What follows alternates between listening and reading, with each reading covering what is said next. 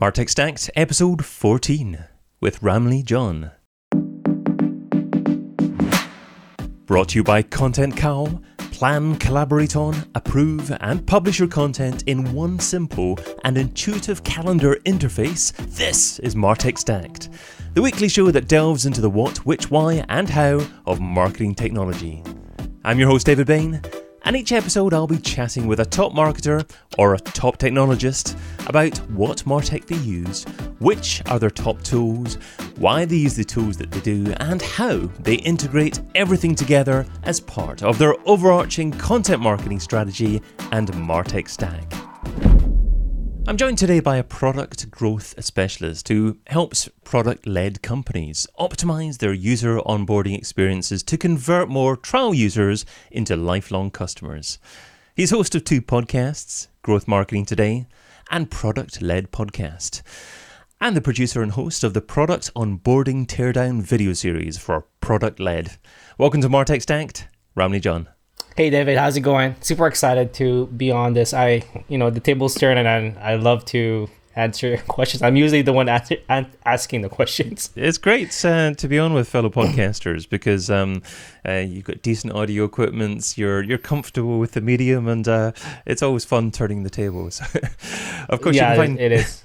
You can find Ramli over at productled.com. So Ramli, explain what Product-Led does and how you use marketing technology to make it better. Yeah, Product-Led Institute, it's actually started by Wes Bush. He is the best-selling author of Product-Led Growth. So essentially what we do is we help companies in two ways. First, if you're sales-led, so you have a very large sales organization, we help you transition to become more product-led. And product-led is allowing customers to actually try out your product first, or to try a free part of your product before buying it. So a lot of buyers nowadays prefer to try before you buy. It's what we do at Costco, right? There's a lot of free samples there. And the second part of the business is that we actually help product-led businesses convert more of their free trial or free users into lifelong customers. So I'm really focused on the second part of the business, where I help product-led businesses increase their conversions. Okay, great. And just to clarify, by being product-led, do you mean SaaS businesses, or do you mean that this business could also be a service-orientated business that is positioning what they offer in terms of packages? That's a really good question. So the way the product-led is actually more of a go-to-market strategy. So, you could be a service business, but transition more into where a lot of consultants, what they do is they get people to fill out a huge form with like 20 different fields before they can actually contact you. And you got to start thinking about a way, like, how can I maybe provide value sooner, whether that's, giving, what we do, we're doing onboarding teardowns, or maybe doing a smaller kind of offer or a tool, which, Neil Patel does it really well. He's a consultant that has taken over tools that offers free actual value to people in SEO. He has, he bought Ubersuggest, which used to be paid, but now he offers it for free. It's more of a go-to-market strategy and an approach to how do I front load value to my customers before they even have to fill out a big form or to pay upfront. So do you think that any technology business listening should perhaps have a free part of their offering, because there are many technology businesses that perhaps do one-to-one webinars or an expanded sales process and just sell B2B possibly, and don't offer a free trial or certainly a free ongoing access to their product. Is that something that every business should be looking at doing? Yeah, that's a really good question. I think there's this matrix that Wes Bush put out in his book, and really what you have to think about is the more complex or more novel or more new the technology is, more likely you need to explain to people first. For example, if it's a totally new interface that's people's never seen before, or it's a new piece of technology like AI or whatever's new, you might have to do that one-on-one conversation first. So, product-led businesses tend to apply better for things that consumers already understand or customers already understand. So like what we're recording on right now, Riverside.fm, people already have an idea on what it looks like to record a podcast and record video, because it's been standardized versus something that's actually totally new, which, you know, you might have to explain what is it exactly that you do, and you might actually need a human there to explain what that new piece of technology is. Yeah, it's a good example actually, because the platform that we're using to record this podcast and video is called Riverside, and it records everyone's video and audio locally, and then provides me afterwards with a high quality recording of that. And they do offer a free trial. This isn't an advert for Riverside, but it's funny that you mentioned human involvement as well, because the founder of the business offered to come on with me to have a call with me to see if I had any questions at all, and I think, you know, ideally you've got to combine that free offer and the facility for customers to be able to use the technology with actually that hand-in-hand approach to make sure they use the technology in the right way. Yeah, I totally agree. I think they don't have to be mutually exclusive. I think that's a big misunderstanding that people have. I've talked to somebody who is a hybrid sales-led and product-led, where product-led actually gives you a lot of data about product usage. Like, now you can go to the sales team and say, well, you got to talk to this user because he's added 5 podcasts and recorded this and this. Like, this is a very, what we call a product qualified lead, because they've now engaged with the product so much that they're probably really excited about it enough to talk to the sales team. So that's one instance where product-led and sales-led actually have a hybrid model, and it can actually work well together. Great. Okay. So what about the marketing technology within your particular business? In general, what would you say that you're making better use of at the moment? Yeah. So I think since I'm so focused on conversion, a lot of the tools that I really focus on is really more product engagement and how do I get product data. So those are a lot of the tools that I've been really focused on to how do I figure out what my users are doing in the tool. Are they getting stuck somewhere? Because with product-led, that now you're like hoping people, when people try something, do they actually end up doing what I want them to do? Do they, you know, with Riverside, do they actually record a podcast? Do they actually start doing something, or did they just sign up for a free trial and then leave right away, which is a big problem. And then I, you know, really tried to dig deeper into that. Okay, great. Okay, well, one of the tools that may fit in there is Hotjar. We've already had someone from Hotjar on the series, so let's see, I guess, if that's one of the pieces of software that you've got in mind there as your top 3 tools. So starting off number 3, what are your top 3 tools in your current Martech stack, and why? Yeah, so I go back to basics, and people might crucify me for this, but I actually really believe that SQL, so SQL, is a really big tool. So you can apply, like, you know, Chartio or other tools like Mixpanel to your tool, but often those things miss things because of the implementation, and sometimes there's ad hoc product engagement data that I look for. So that's the first tool. A big example is I use this right now for one of our clients. They're an e-commerce email marketing platform, and I use it to see, hey, first of all, when people sign up for a free trial, do they connect their e-commerce store to the email platform? And second, do they send the first email? And the cool thing with SQL, before you go dig deep into like finding a tool that's perfect for you, is you can, like, get the data. What do you need before you actually start, you know, looking at a tool? So I use SQL pretty much every day. So do you believe that digital marketers that don't understand code are always going to be worse off than digital marketers that do? Not necessarily, but SQL is slightly different from knowing like Python or Ruby on Rails, or like we're actually building an app. SQL has become like the standard language for being data driven.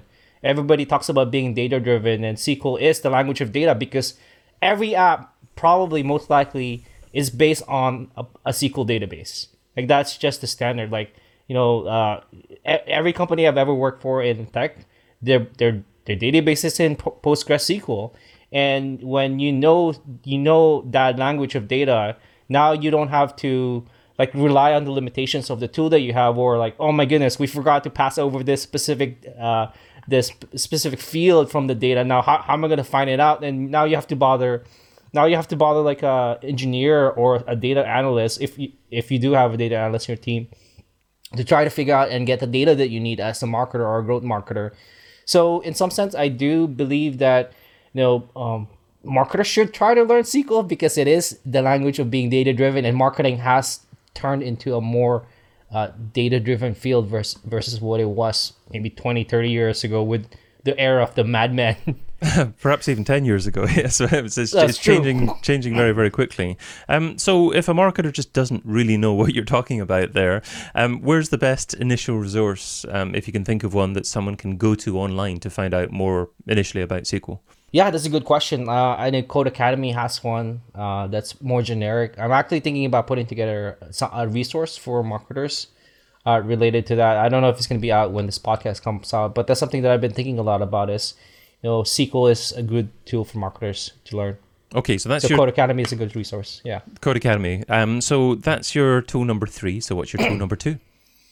Yeah, you talked about Hotjar. I actually love FullStory, and it's something that I've talked to other growth folks in product-led businesses, like people from Wistia. They love FullStory for a few reasons.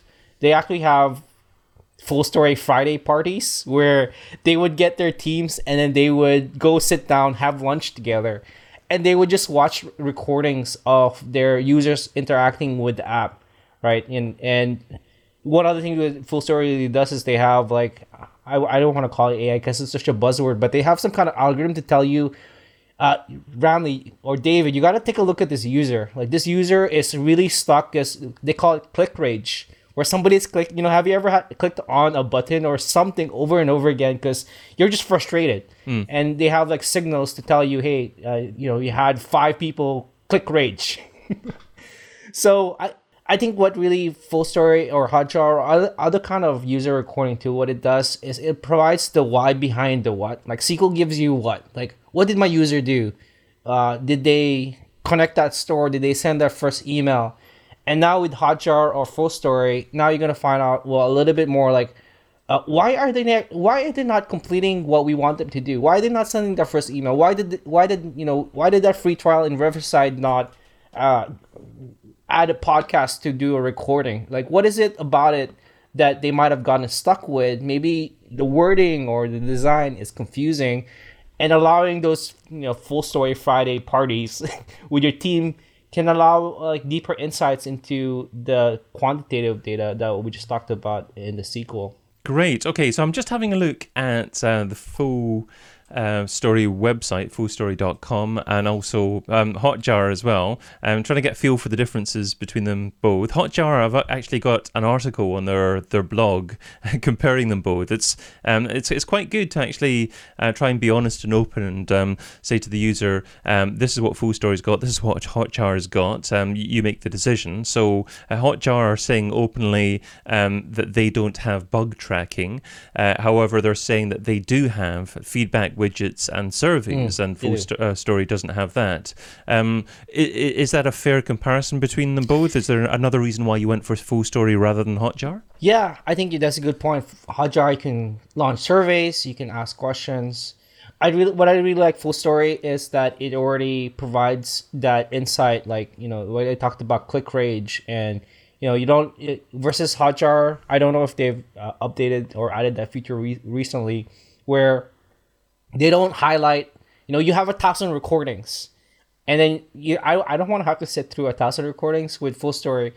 I have 1,000 recordings, but they're going to say, hey, this 30 had a problem with something. You know, they obviously got stuck somewhere, right? They either click rage, or they did something, or they didn't do what you expected them to do. You should watch this. So I think that's one advantage. The other thing that I find with FullStory is it's really team focused. So you can actually, when you're watching a recording, you can leave a note and tag your teammate, right? So now it's really focused for teams, like where I'm product-led growth. I'm a growth marketer. I can tag a designer, right? You know, I can tag an engineer. It's like, hey, I can tag an engineer and say, hey, there's a bug here. Like, it's obvious somebody's stuck here. So that's super cool that you can work as a team within FullStory. And that's how it actually FullStory got is like one person in the company gets that, and then they invite everybody else because they just want to tag everybody on the team. So because you can do things like that, you can tag team members. Does that mean that, and also looking at the FullStory website, I've clicked on plans and I can't see any pricing. So I'm feeling that FullStory is more enterprise focused and Hotjar and SME more. Is that fair? Yeah, I think that's a great question. I interviewed the product marketing manager at FullStory, and this is an experiment they just pulled off last month. They've always been product led where they had prices up front, and I think they're starting to move enterprise. They do still have a free account. There's a free user, free plan where up to 1,000 sessions.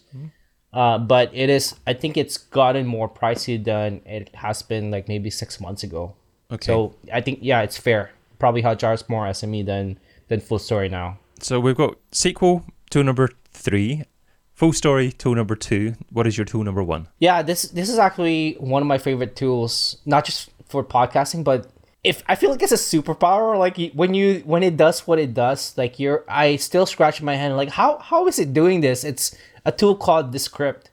So when I do a lot of customer interviews, you know, I can get it transcribed through Rev, right? But the video and the transcription, when I record the video for customer interviews, is separated from each other unless I ask for like subtitles, which doesn't make sense. So with Descript, you can drop any audio file or any video file into Descript. Now, that's why I've been using it on my podcast.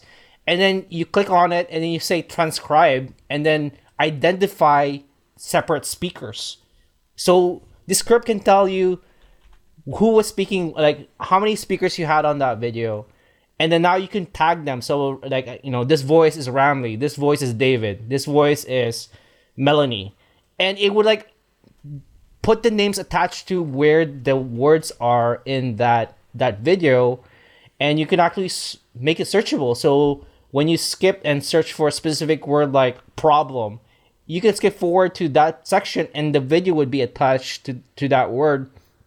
I'm like, how is that even possible? So I've been using that for podcasting as well, where you drop in a file, and then let's say somebody says I can find out all the ums in that file and just delete it. I can just delete the word and actually delete it in the audio as well. So I've been using this for customer interviews, particularly for my business, because I do a lot of customer interviews, and to find out more about the why behind the data. And it's cut back a lot of the time I spent on analyzing, you know, transcripts. Like, you know, I can get it within a few seconds versus maybe when I put it to rev.com or something, it does take 12 hours to get the transcription back. Great. So it's Descript.com you're talking about there as well. Do they only offer an AI-driven transcription service, or do they use real users as well? That's a good question. They have the multiple plans. I believe the highest level, they confirm up to 99.9% accuracy. So I'm guessing there's a human involved in there. And then the plan that I have is a little bit lower, which is like 95 or 90% accuracy. And that is just through AI. So there's not, that AI is definitely not perfect, but it's enough for me to like, what did they say here? And then you play the video, and then you can actually edit the text so that you can hear what the exact words are saying. Great. Yeah, I mean, it's a great service. I've certainly heard positive reviews about it before. I haven't actually tried that one myself before. I've used Rev quite a bit, and Rev is generally very accurate, good. Yeah. Obviously, there are occasionally issues, but it's going to be a bit more costly than Descript. So I would expect Rev to be a bit better because they use a combination between AI and users actually doing the transcription at the same time. That said, there was an offer on AppSumo recently. Yeah. For a service called Happy Scribe. Oh, Happy Scribe, yeah. I'm not sure if you're... So that's a different one. Are you talking about an offer for Descript? I thought it was an offer for Descript. Yeah, they did have an offer a while back. It was an offer for Happy Scribe. I'm not sure if you've heard of that service, but I've signed up. Interesting. And I've taken a few... tokens or vouchers or whatever they're called, and I'm trialing Happy Scribe, and they're very, very good. They're not quite as good as Rev. I would say Happy Scribe are probably about 96, 97% accurate, and Rev's more 99. So, but AI is getting better and better, and it's incredible the formation of the sentences that they can have, and certainly in a year or two, it's going to be indistinguishable from people almost. The other cool thing that just came out with Descript, and this is absolutely mind-blowing, I don't know how they do this. You can talk to Descript now for like 10 minutes and you can like fake your voice. Like, I'm not sure if you heard that in like, what is that? Where like you type words, right? And it's saying it, but it's saying it in your voice, and it sounds like you. It's absolutely crazy. Like, it's for, you know, if you want to, you don't have to re-record your intro if you want it. That sounds more like for a criminal to use your voice for voice recognition technology. I mean, sure, if you're a criminal, you could use it to fake, you know, to exactly hack your phone. But, you know, I thought it was cool. I don't know if I'm actually going to use it, but wow, they're crazy. Okay, well, it's a great service. These are the services that businesses should be considering, certainly if they produce a lot of video and audio content, because the amount of editing that you have to do is reducing as time goes by. So those are three great recommendations there. So let's get a feel for your content marketing strategy and how these services integrate with that. But I gather you produce videos on a regular basis. So do you actually use Descript while you're producing the videos to produce text? That's a great question. Yeah, so for my podcast and also for the product-led onboarding, what I do is I find like a minute snippet that I can post up on LinkedIn and Twitter so that I can promote it. Yeah, I do use Descript because then I can just like highlight the quote, the best quote from that podcast or that video or onboarding teardown that I've created, and just drop it into a new file, the words, copy and paste the words, and it'll copy and paste that portion of the video.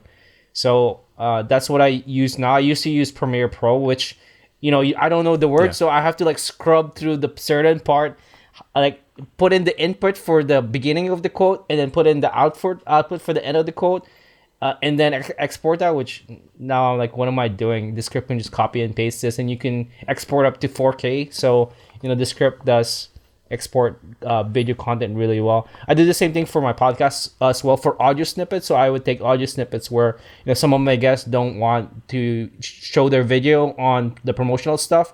So I would go to the audio snippet and just highlight the words and then paste it into a new, what they call a composition, and then export that as a minute promotional audio snippet for that episode. So for video editing using Descript, could I take a 16:9 video and would they output a 1:1 video for social media? Yeah, you could. So you can crop that. Yeah. I haven't actually done that yet, but I think you could. Yeah, there is a way to change the dimensions. Yeah. Yeah. Okay, that makes it interesting for me, because I've been using Premiere Pro as well, and it's important to try and produce a video that's right for the medium. You mentioned actually producing minute-long videos there for social media. Yeah. Is that because you use them for Instagram? Because I know the limit on Instagram is 1 minute, but the limit on LinkedIn is 10 minutes, right. And for Twitter I think it's 2 minutes and 20 seconds. So do you do Instagram as well? I should do Instagram, not as much. I know other marketing podcasts has done really well. I just do a minute because I get bored. But also, okay. I don't know. I think Twitter had a shorter limit back then. I don't know what it was, but a minute sounds like it's not too long, where 2 minutes might be too long for some folks. So just to give a taste of the podcast. Okay. The reason I'm asking is because, you know, it's good to use video on Instagram, but it's also a pain to produce different lengths of videos for different social networks. Right. So you tend to look at the minimum required across different networks and just, I guess, produce one piece of video for social media based upon the minimum required. Yeah. So it's always great diving into your specific use of different tools and videos. So what about calls to actions from those videos on social media? So you mentioned that you take snippets of your podcast. Do you actually drive people back to try and subscribe to your podcasts as a result of consuming those videos on social media? Yeah, that's another great question. One thing that I've been trying, and it's working somewhat pretty well for one of my podcasts, Growth Marketing Today, is I try to drive them back to the website for a very specific reason. So each episode I actually, and this is why I use Descript as well, is I actually pull out all the actionable insights from an episode, put it in a one-page PDF. I call it the Growth Cheat Sheet, and I tell them, hey, why take notes when you can steal mine? Go to growthtoday.fm/101, which, whatever the episode number, to download my free Growth Cheat Sheet. So that's my call to action, is to try to get their email. So I can stay connected with them. And, also the second thing is, the second option is to subscribe. Those are typically my two call to actions. Download my free cheat sheet or subscribe to the show on whatever podcast you use. Yeah, email is still very important. And of course, once you get that, you can always ask them to subscribe as well. Yeah. Do you attempt to see what kind of device that people are reading your emails on and just deliver them the subscription option that's suitable for their device, i.e. Apple Podcasts if it's iOS? That is not something I've tried. That's probably quite smarter. If they're using iPhone, right? But even in that case, it's hard to tell, because even I have an iPhone and I don't use Apple Podcasts. It's not my jam. I use Overcast, so it might not work as well. But if it was an Android, I guess it's more challenging to do by email. Yeah. That's a good advertising strategy to do on Facebook. Yeah, you're right. If you have a call to action to subscribe. So let's veer back to the use of marketing technology within product-led, and ask you, as the business grows, what's an example of a process that you currently do manually that you may wish to automate using marketing technology in the future? Yeah, I think there's still a lot of things that I use. Whenever I look at a spreadsheet, I'm like, man, this could be a tool. I still drop my customer research stuff into a spreadsheet to pull out the insights. I don't know if there's any tool yet that can take it all and then kind of organize customer research. And it's the same thing for podcasts. I feel like for podcasts and a lot of the content stuff that I've been working on, whether that's doing video or doing podcasts, I'm all over the place. Like I'm doing notes. I'm on Apple Notes. Then I'm on Google Docs. And then I have some files in my hard drive. And I use Trello to try to organize everything, but I can't really drop files in there to organize everything. I have a feeling that there's a way to better put everything in one place and have a workflow somehow to get it all together. From conversations with the great thing about doing this podcast, of course, I get recommendations from top marketers about the best technology they're using, and a couple of people have recommended ClickUp to me. I'm not sure if you've tried that, but that's certainly marketed as a Trello replacement in addition to being able to store documents and do lots of things. That might be worthwhile looking into there as that's well. That's a good suggestion. Great. And in terms of, you talked about all the data that you collate for target consumers or for research that you're doing. What kind of data do you actually collate and for what purpose? Yeah, so I categorize different, when I do customer interviews, maybe 10, I try to pull out insights into, if I had sticky notes, I would use it here, but I put them all in a spreadsheet. Once they're all in the spreadsheet, I would categorize it based on, what value proposition they're really attached to, whether whatever that is for that tool, whether that's, it's faster or better, or I'm trying to kind of organize the value of this product to what consumers are thinking. I've been using Google spreadsheet, which probably isn't the best. I probably can use something else that can drop that, like Miro or some other, even Trello. I probably can drop it in cards and organize it that way, but it's still a pain trying to kind of organize everything in one place and recategorize it.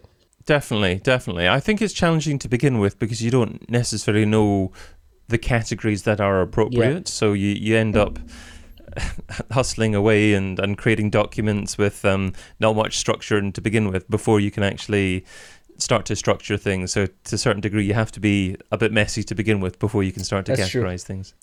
Well, Ramli, we've had a great discussion today about different types of marketing technology, how you use it in your business, you know, really diving into transcription there and how it's very important for certainly podcasters and video publishers to be aware of. In terms of what we've discussed today, would you say there's one key takeaway that you think the listener should leave with?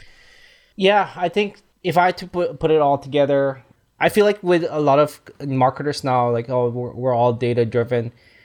Getting into the data is, you know, when we say data, often it's quantitative data, right? Oh, let's do some spreadsheets, or let's do SQL. All around, you could do SQL, go to SQL and figure out this and this. Finding out the why behind the what and merging that together is really where the magic happens, you know. And the two out of the three tools that I suggested are really focused on that, the why. And if I can suggest that to any marketers about being data focused or data driven, that's where the magic happens. Focus on merging the why to the what and telling a story. That really jumped out for me as well as a phrase. When you were talking about FullStory, you were talking about the why behind the what.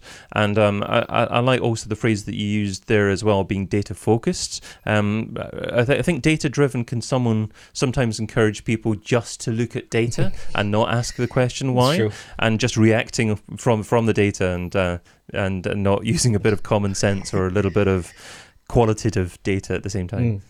Well, look, superb. Thank you so much for your time and your tips today. What's the best way for the listener to find out more about you and what you do? Yeah, three easy ways. First of all, I'm really active on Twitter and LinkedIn. There's only one Ramli John, thank goodness, from my unique name.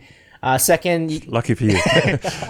Second, you can find my podcast is Growth Marketing Today. You can find it on Apple Podcasts or wherever. You go to growthtoday.fm. And third, I do... onboarding teardowns of different products. I've done Deputy, Drift, I'm going to do Canva. So go to onboardingteardowns.com. Superb stuff. Thanks again. Well, thanks so much for your time, David. I really appreciate it. And thank you, dear listener, for joining us. If you haven't done so already, sign up for your free trial of ContentCal. Plan, collaborate on, approve, and publish your content in one simple and intuitive calendar interface. Plus, check out all the other Martech Stacked show episodes over at contentcal.io. Also, wherever you're watching or listening to this show, let us know your opinion. What are the three most important marketing technologies in your business? Let us know, and we'll try and give you a shout out on a future show, or maybe even have you on as a future guest. Thanks again.